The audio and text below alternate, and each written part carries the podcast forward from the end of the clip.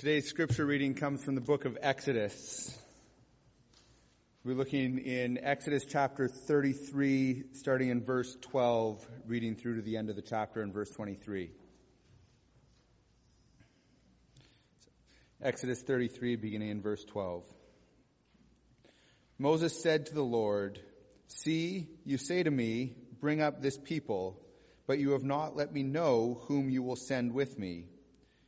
Yet you have said, I know you by name, and you have also found favor in my sight. Now therefore, if I have found favor in your sight, please show me now your ways, that I may know you in order to find favor in your sight. Consider too that this nation is your people. And he said, My presence will go with you, and I will give you rest. And he said to him, If your presence will not go with me, do not bring us up from here. For how shall it be known that I have found favor in your sight, I and your people? Is it not in your going with us, so that we are distinct, I and your people, from every other people on the face of the earth? And the Lord said to Moses, this very thing that you have spoken I will do, for you have found favor in my sight, and I know you by name. Moses said, Please show me your glory. And he said, I will make all my goodness pass before you, and will, pro- will proclaim before you my name, the Lord. And I will be gracious to whom I will be gracious, and I will show mercy on whom I will show mercy. But, he said, you cannot see my face, for man shall not see me and live. And the Lord said, Behold, there is a place by me where you shall stand on the rock, and my glory will pass by, and I will put you in a cleft of the rock, and I will cover you with my hand until I have passed by. Then I will take away my hand, and you shall see my back, but my face shall not be seen. This is the word of the Lord.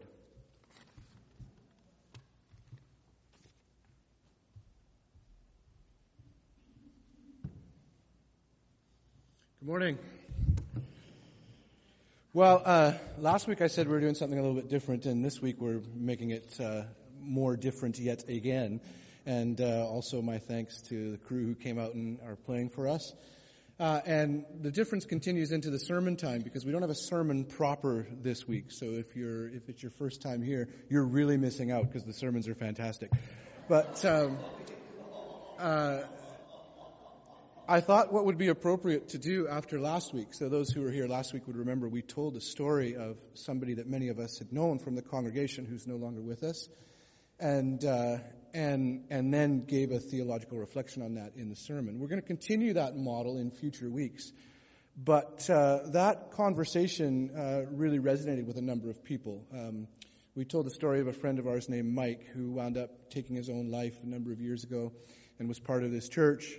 And uh, without trying to turn Mike or anyone else's life into a particular case study for one concept or the other, uh, we highlighted the concept of, of loneliness because uh, this was something that uh, was prevalent in, in Mike's life.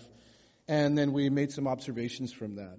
What I'd like to do this morning is just do one kind of general teaching point, and uh, how did we get ahead of there? Anyway, uh, one general teaching point, and uh, and then call up a few people to talk with us about loneliness. It doesn't mean that they're all lonely people, so you know you don't have to feel sorry for them but it's because I thought they might have something to say that would that would resonate with uh, the rest of us. Uh, and the hope is that we go from here knowing that we are to be formed as a Christian community, witnessing to the love of God in this world. And what one of the things that that means is we're going to have to be able to discern uh, loneliness within and around us, and know what it means that God loves us and loves every single person. Uh, with that in mind. So on last week's uh, reflection, just to briefly tell you what we did, uh, we made the point after telling Mike's story that Jesus Christ experienced a loneliness, a depth of loneliness that no one ever has. We could say there's a different nature to that because, of course, Jesus and the Father and the Spirit are one Father, Son, and Holy Spirit. But in our Christian faith, there is the understanding that uh, that was, I don't want to use the word broken quite, but that Jesus himself took on all the pain, sorrow, sin that ever was in the world. And in doing so, he became utterly alone. No one, not you or anyone you know, could do what he did. No one, not you or anyone you know, could add to the salvation that that affected. We mentioned also that the connection, uh, mentioned the connection between this loneliness and salvation. The reminder that in Jesus Christ, God is with us. We talked about the cry from the cross when Jesus said, My God, my God, why have you forsaken me? quoting the 22nd Psalm. That loneliness is not simply something, though this is good in our culture, that when somebody's lonely, we can maybe help them out, spend some time with them, alleviate some of that by our action and concern. But there is a deeper level than that. My God, my God, why have you forsaken me? Salvation is connected to this. And thirdly and finally, we mentioned that we are in our Christian faith called to hope. Now, this is something that I shouldn't have to say. But I feel that in our world, I do have to say that. Because often the Christian church is among the least hopeful places, the most afraid, the most prone to division. But this loneliness by Jesus Christ, that in transcendence has been defeated.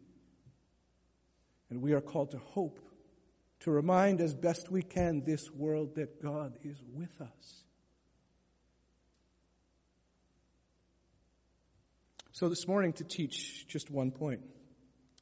When I was a young Christian, oh, you know what? I don't know why this isn't working. I had such beautiful uh, graphics. Here we go. When I was a young Christian, and kind of came to Christian faith. I was going to a church called Delbrook Baptist at the time. It's now called Bridge Church, meets at uh, Cap, Capilano University. Um, many of you know people who go there. And while my parents were mildly involved in church, they certainly didn't press me to go to church, unlike some of you, right?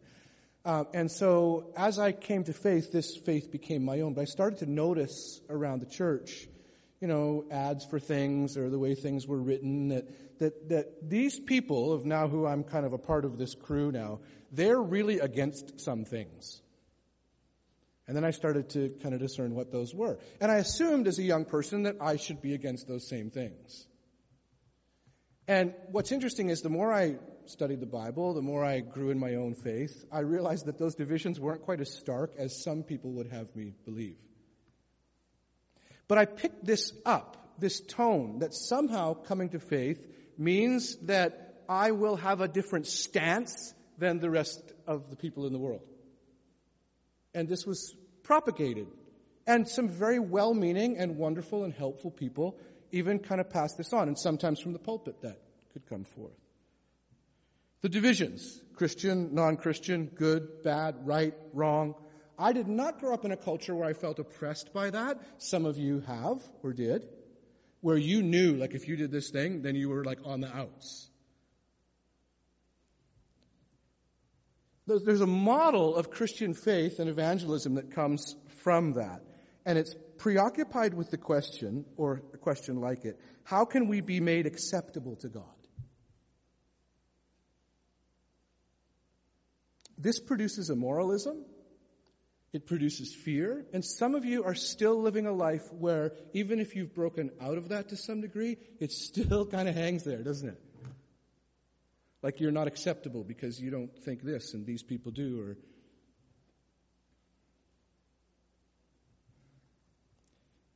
The theological concept here, and why I'm teaching you this or telling you this in relation to loneliness, is that there is a division between God and us. And this text from the Old Testament, Moses, you know, wanting to be friends with God effectively, how can I lead people who I'm supposed to be telling them about you if I don't even know who you are?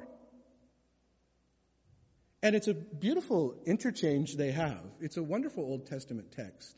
But there is a difference in the expression of holiness in this text than we know after our Lord Jesus Christ. It doesn't mean it's broken, but it means our, our understanding is furthered on this side of the cross. Moses is asking to know God, to see God, and what does God do? God says, Well, I'll set this up so that I pass by you and you can't really see me because if you see me, you're going to die.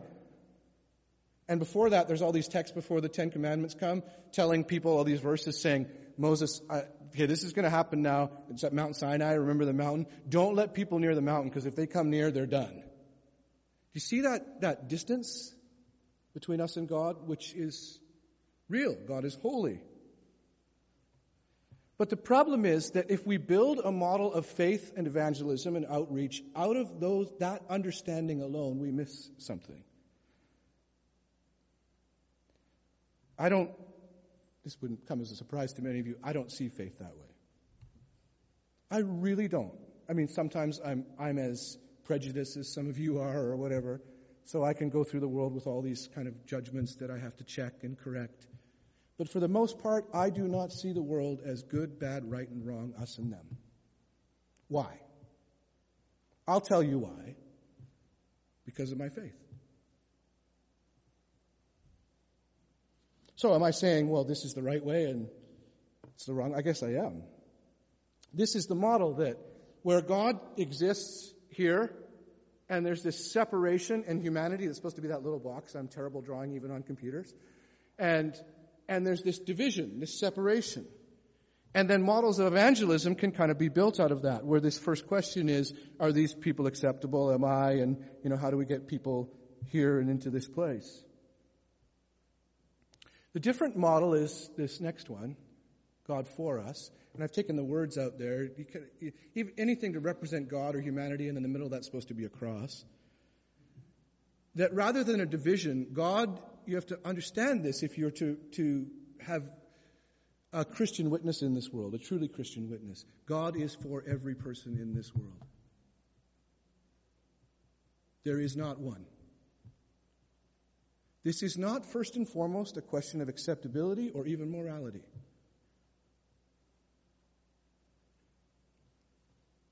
God has turned towards all of us. The love of Jesus Christ is for all people.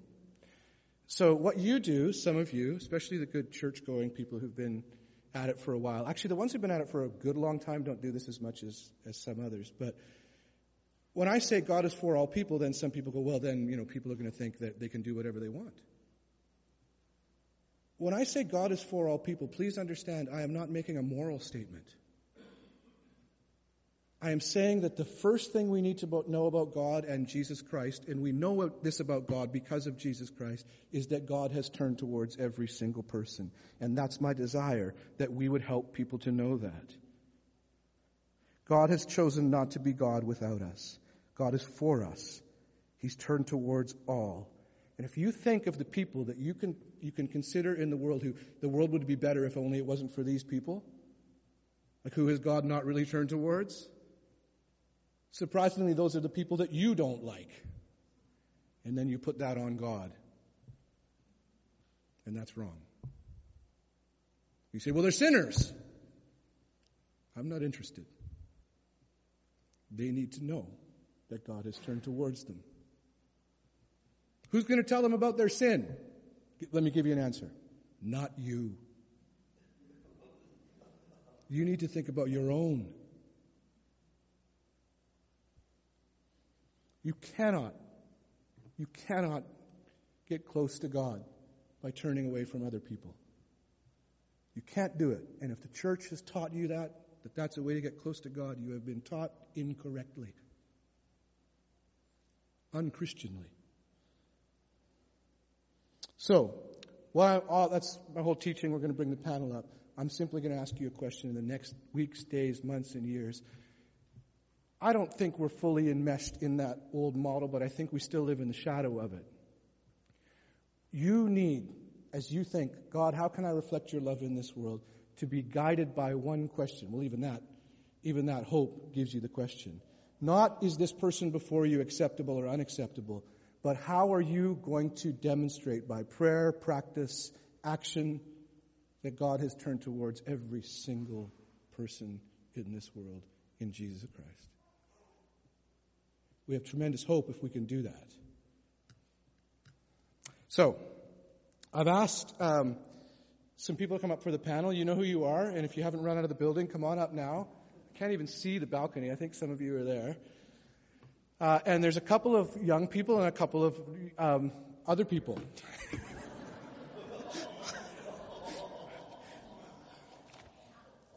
and uh, we're just going to talk about loneliness. The reason I give you that teaching on loneliness is that, oh, there's a priest. Oh, no. Um, the reason I give you that teaching on loneliness is this is a very important point for us as Christians. It's a theological point that God has turned towards us. It has to do with loneliness and uh, with how we approach people in seeking to care for them if it's something that they're battling. So, yeah, I've got a wireless up here. And uh, we're just going to have, can you, yeah, you can see, that's not in the way, right? You don't need to see me, you need to see them anyway. So I'm just going to ask you guys some questions, and I don't have like chosen who's going to speak. But uh, this is Robert here. Everybody can say hi to Robert. And this is Sarah. And this is Ken Bell, also known as Reverend Father Ken Bell. And this is Barbara Smith. Nobody calls him that. All right. So, my first question simply is how do you see loneliness in our culture today? Who wants to go first? I knew it. I knew this would happen. Somebody will go. I hold the mic out. Yeah, I come from a long line of talkers, so I don't mind starting. Um, and also, my hair is gray, and I'm here to represent, I think, amongst other things, uh, seniors who ha- have a particular uh, danger, shall I say, of falling into loneliness from many things. They um, are separated often by health issues from family and friends, and they can be uh, cut off. So from that sense, they're alone a lot more than they've been used to often. And so loneliness can set in so easily and it's hard to break out of it. Often they are uh, confined because of mobility issues to a room and they can watch TV, but their socialization is severely limited. And so loneliness also becomes a big issue with them. And with loneliness comes worsening health issues. Dementia uh, is worsened by loneliness. And so seniors have uh, these, what I call extreme seniors, uh, particularly with, with health issues. And I, I can, I, I have kind of got next to a few of that nature that have had that, those issues. One uh, that I have to mention particularly, who uh, is Peter Takis's mother, and she was confined to a bed for many months, all by herself but Peter and her other son Charles. And it was it, it, strengthened my faith to go and see her because though she was confined to a bed, very limited in her contacts with the outer world, she didn't really like watching TV. Her hearing was going, her vision was very bad. But when I was there, she used to say that, uh, but God talks to me. In the night when I'm by myself, I hear him saying he loves me. So we can, the rest of us can benefit from making the effort to get next to some of our uh, seniors. Ken. I think one of the places I see loneliness is amongst people for whom the the structures or the constructs of their identity and their meaning in life have been broken down or shattered. So people who used to find uh, either meaning or sense of identity in groups they belong to, perhaps it's a church, perhaps it's a social organization, uh, perhaps it's some sort of club, or ways of identifying themselves through belonging to other people, when those constructs uh, have fallen apart. Our ability to belong to things and find identity in them, jobs that are no longer permanent but ever changing, so our identity of job is gone. Uh, there's a loneliness in that because there's not ways that we have then developed to find meaning and identity. And so there's a sense of loneliness in the world where I, I don't know where I fit in. I don't know where I belong. I don't feel comfortable maybe in the in the constructs or the groups I belong to, but I don't know where else to go. So. Yeah, sure. Um, well, I think for us young people, and this might be a stereotypical answer, but social media is a, a big part of our lives, and it's easy enough to click a button and you've made a friend or follow somebody on Instagram, and so we are able to make these surface level relationships very easily with people and connect very easily with people, but it's hard for us, I think, to make those deeper um, connections, and it's kind of the mentality of quantity over quality. You can have lots and lots and lots of friends, but not a lot of them are like close people that know you well. So, yeah. Do you have anything? You don't have to contribute. You can go to the next, no, next question. Okay. Um, well, I mean, I, I don't want to totally put you on the spot, and I really haven't because I gave you some of the questions in advance. But I don't know if any of you are willing to speak to any of your own experience in terms of of loneliness, or like it's, if it's something that at a given point in your life you felt, or in a given situation or incident, or any other personal reflections you can have from. So now you really have to. No. I'll pass. Okay. I'll pass on this one because I have not experienced a lot of loneliness in my life. Uh, by the grace of God, I have had a blessed life from that standpoint. So I, I don't think that's particularly helpful to most of you. so. Uh, Anybody else? Some of you guys. Rob, you can go. Well, I guess uh, I went to university for first year, and then kind of just uh, there was like living off the high of like being by myself, right, and just growing up and trying to figure out what I want, my trying to find my identity, as you were saying, but versus actually knowing my identity, I'm trying to look for it. So I was trying to search that, still haven't found it, I guess. but like last November, I just that high just kind of just dropped, and it was just not a fun time. And it was just like, I used movies and video games and just different ways of finding escape to just not and come to conclusion. Yeah, I was in Calgary, so I didn't actually have anyone to go to. And I'm really good at making friends easily, but not making close friends.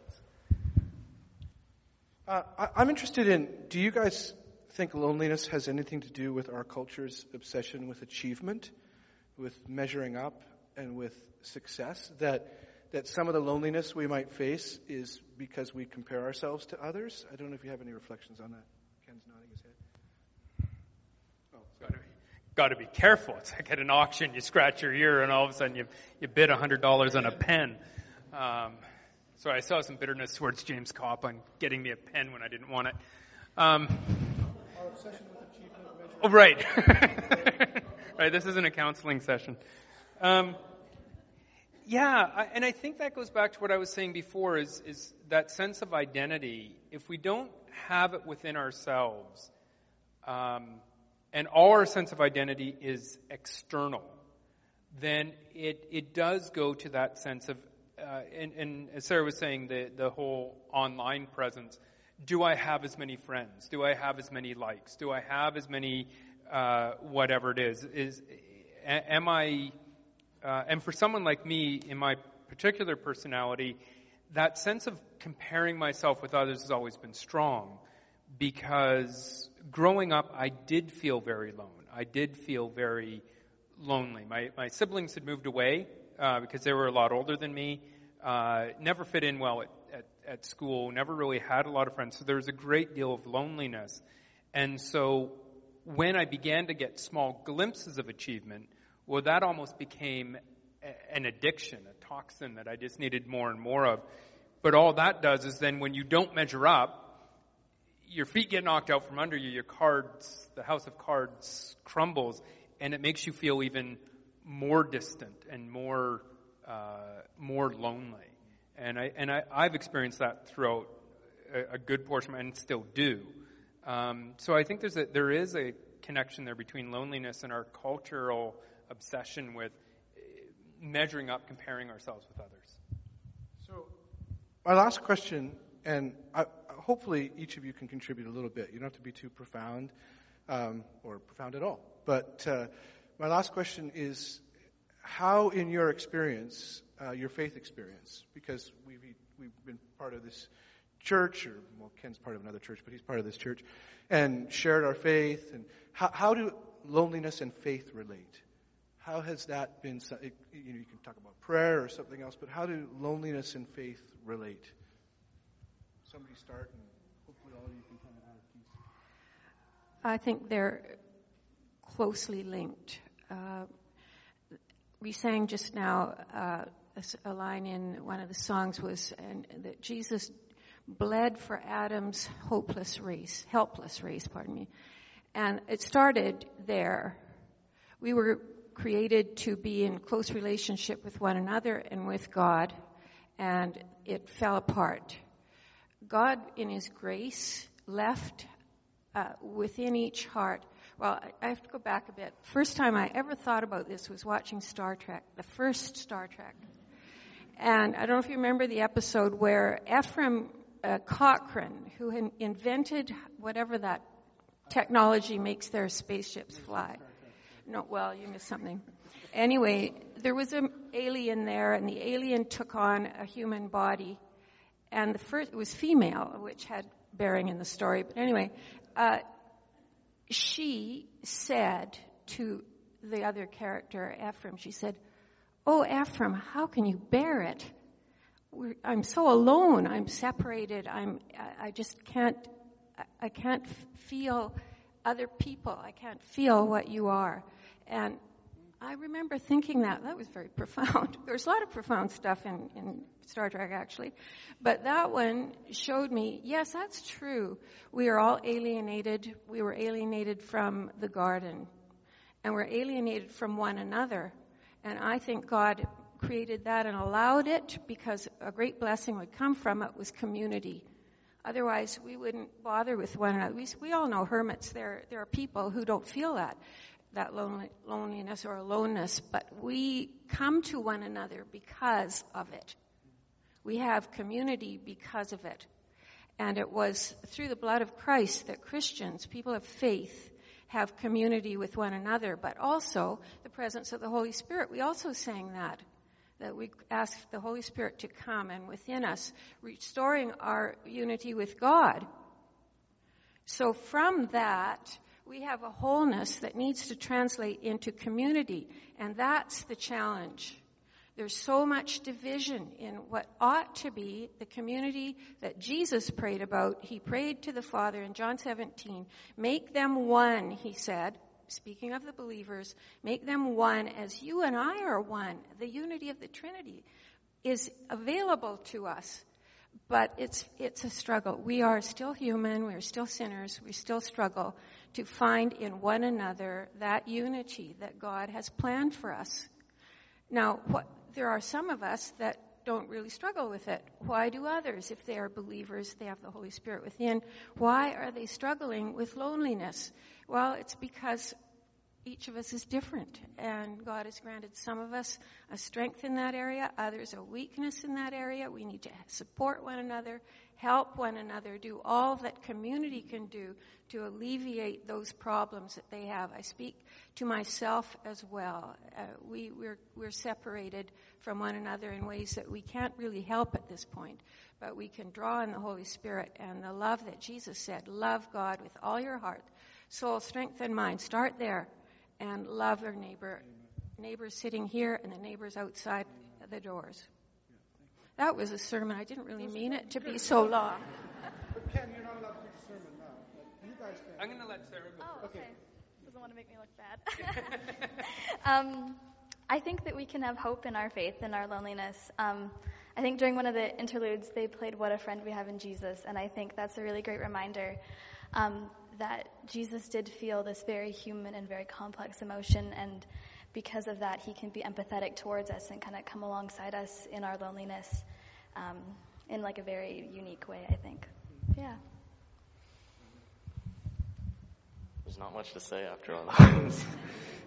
but uh, I guess for faith and loneliness, they're two separate things that kind of contrast each other, I guess. Loneliness being you feel sadness because you don't actually have any friends, or you feel you don't have friends, even though you might.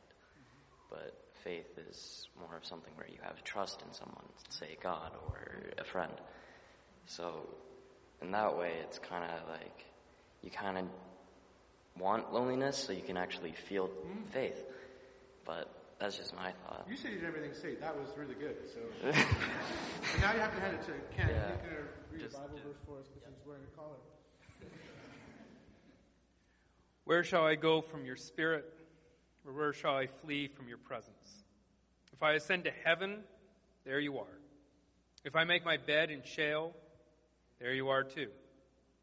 If I take the wings of the morning and dwell in the uttermost part of the sea, even there your hand shall lead me, and your right hand shall hold me. If I say, Surely the darkness shall cover me, and the light about, about me be, dark, be night, even your darkness, even the darkness is not dark to you. The night is bright as the day, for darkness is as light with you. I think the connection between loneliness and faith is that um, what Todd was talking about, that God is for us, God is present with us. Richard Rohr says, There's no point, um, this isn't a direct quote, it's an indirect quote from him.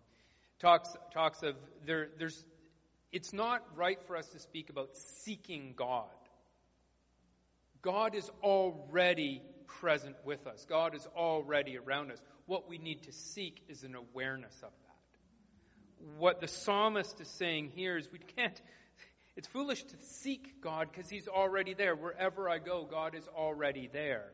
What we have to pray for is, uh, is, is that awareness.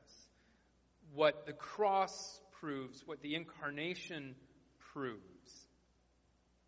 to the whole world, is that God is present in this world and in our lives, and that He's for us, not against us. God is, as Todd and I were talking about this week, God is a humanist. God is for humanity. God is for you, and He's for me. And any other thought that comes into our mind that sets a counter to that is not right.